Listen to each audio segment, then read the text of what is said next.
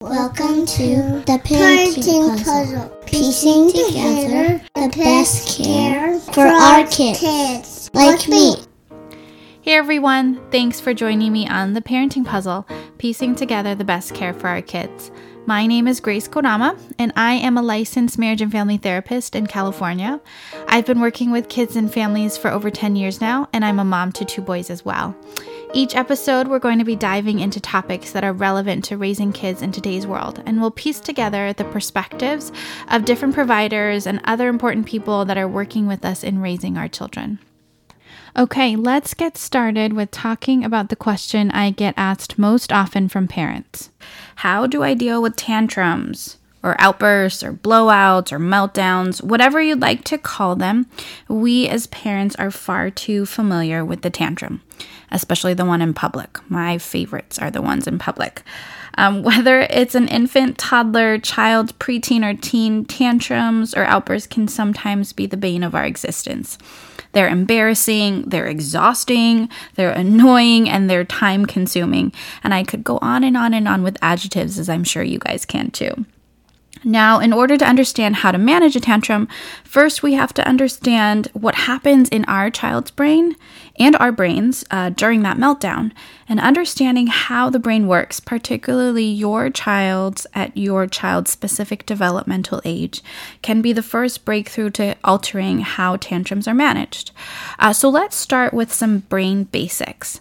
First, the brain develops in a hierarchical way like building blocks from the ground up.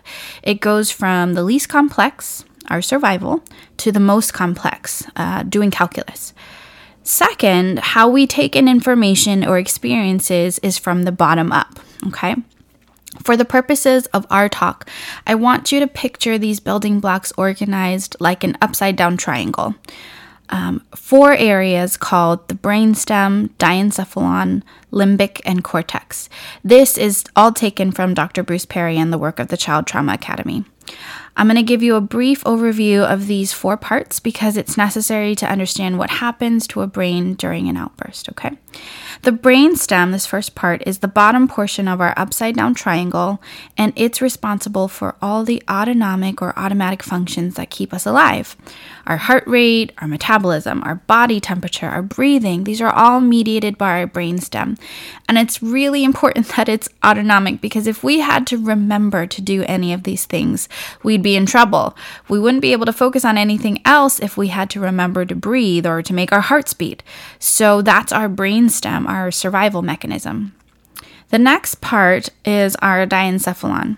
And from my understanding of Dr. Perry's teachings, our diencephalon houses all the functions for keeping us regulated.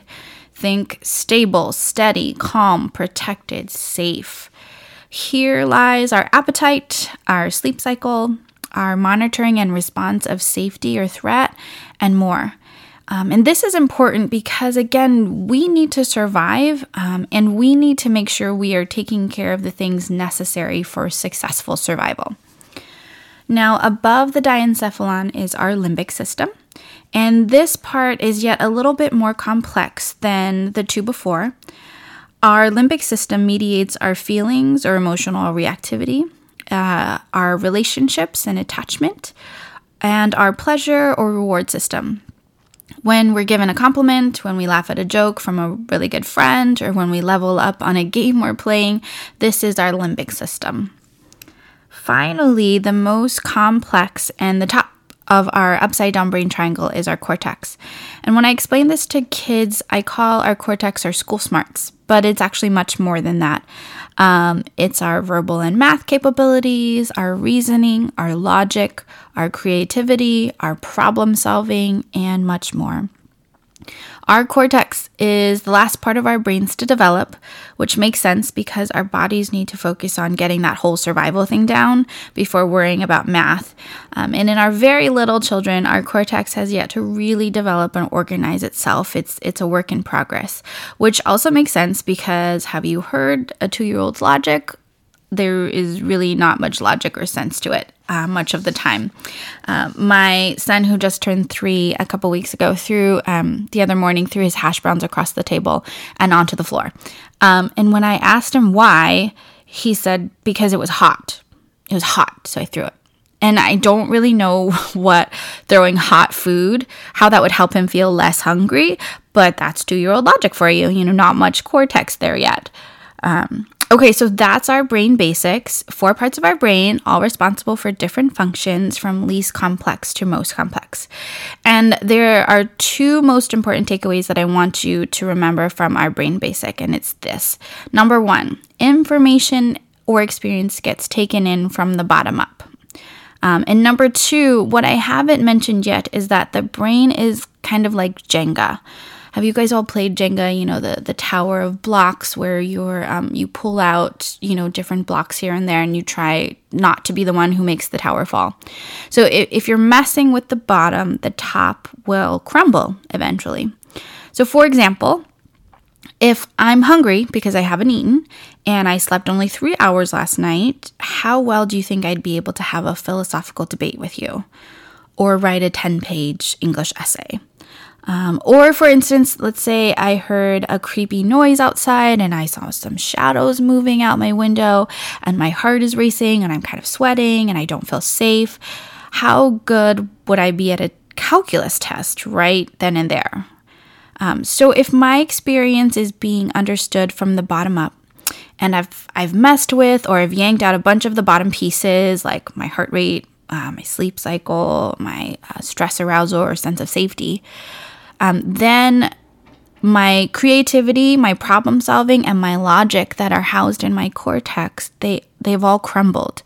They are inaccessible to me until those bottom blocks have been restored. So now let's apply this to a similar yet simpler brain basic. Um, Dr. Bruce Perry has matched that same upside down triangle that he and CTA developed into three simple R's regulate, then relate, then reason. So regulate, then relate, then reason. Um, to me, this means that in order to access our whole potential of our brain, we must first be regulated. Our brainstem and our diencephalon must be humming along nicely. We, we need to feel safe, satiated, calm. All that needs to be in good working order. Only then can we relate to others, to be in relationship, to connect with them. And then only after we've connected can we then utilize the most complex of our parts of our brain to reason, to problem solve, to be logical about the problem that's in front of us. Does this make sense? I hope so. We'll keep coming back to this, or you can just listen to this part over and over until it sinks in. And don't worry, it took me a bunch of times too, okay? But now that we have a couple extra minutes in our 15 minute time window, I wanted to just take this opportunity to dive a little further into the brain and its development. And you know, from the beginning, I've said that understanding how the brain works will help us as parents understand how to manage tantrums differently. But I also want to highlight that what happens to your child when their brain is developing is also important to know because it will tell us how much support they'll need when they're in a meltdown. And it can also help explain their behaviors and their difficulties, maybe how sensitive or reactive they could be. So these are a couple brain development basics, okay? The first one is this our experience influences our brain's development. And I've kind of said this from the beginning already, but I'm going to just expand on that more. That when we are raised in a nurturing environment with safe, secure relationships, with predictability, with just calm and steadiness around us, we develop a well wired brain. And that is because our environment can support and not interrupt the development of those four fundamental parts of our brain triangle okay, the brainstem, the diencephalon, the limbic, and the cortex systems. And when we are in a safe, nurturing environment with adults who love us and care for us consistently, we're really supporting that well wired brain. In contrast, if we're raised in an environment with chaos or neglect or abuse or unpredictability or violence, then our brain gets wired differently and we tend to be more vulnerable. And I'm going to define what vulnerable could look like in just a little bit. Um, so remember how we discussed before that the brain develops sequentially, starting from in utero in that mom's belly and continuing through to infancy and childhood. Um, so the, the second brain development basic is this depending on when a child is exposed to different stressors or different traumatic events makes the part of the brain that is developing at that time most vulnerable or sensitive. So remember how we said the brain goes from least complex to most when it's developing? So think about the functions that are developing first. Our brain in our brainstem and in our diencephalon. You know, that's our appetite, our heart rate, our blood pressure, our metabolism, our sleep cycle, our ability to sense uh, safety or threat. These are the parts of the brain responsible for keeping us regulated, right? Um, and we said that means safe and stable and calm and protected. So, if a baby or a child is exposed to a traumatic event or ongoing stressors, then this child's ability to regulate will be wired differently and be more vulnerable than if that traumatic event happened in adulthood. So let's expand on what vulnerable could look like.